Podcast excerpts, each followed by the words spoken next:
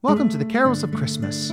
Each day leading up to Christmas, I talk about a particular Christmas carol, explaining some of the history and background behind the carol, and then finally I will sing a verse of it for you.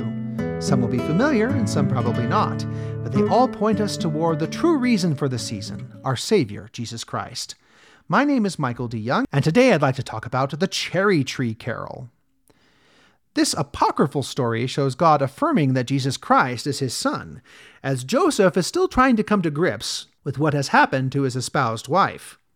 It comes from the Middle Ages, from a set of biblical mystery plays performed in England around the year 1500 AD.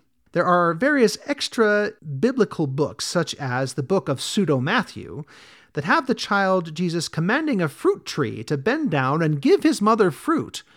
And this carol might be an allusion to some of those stories. There are many versions of this story that have been collected in the Appalachian region of the United States. English folklorist Cecil Sharp collected six different versions in the 1930s. There is not just one cherry tree carol, but many. The modern standardized version that we have today is a mixture of three carols Joseph was an old man, As Joseph was a walking, and Mary's question. So here is a verse of the modern version of the Cherry Tree Carol. When Joseph was an old man, an old man was he.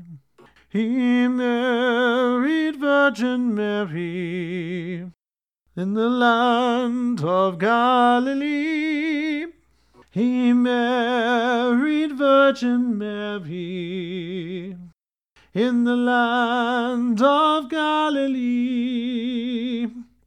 Mary and Joseph walked through an orchard green, where berries and cherries as thick as might be seen. There were berries and cherries as thick as might be seen.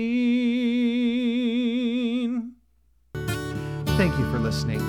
Merry Christmas, and may God bless us, everyone.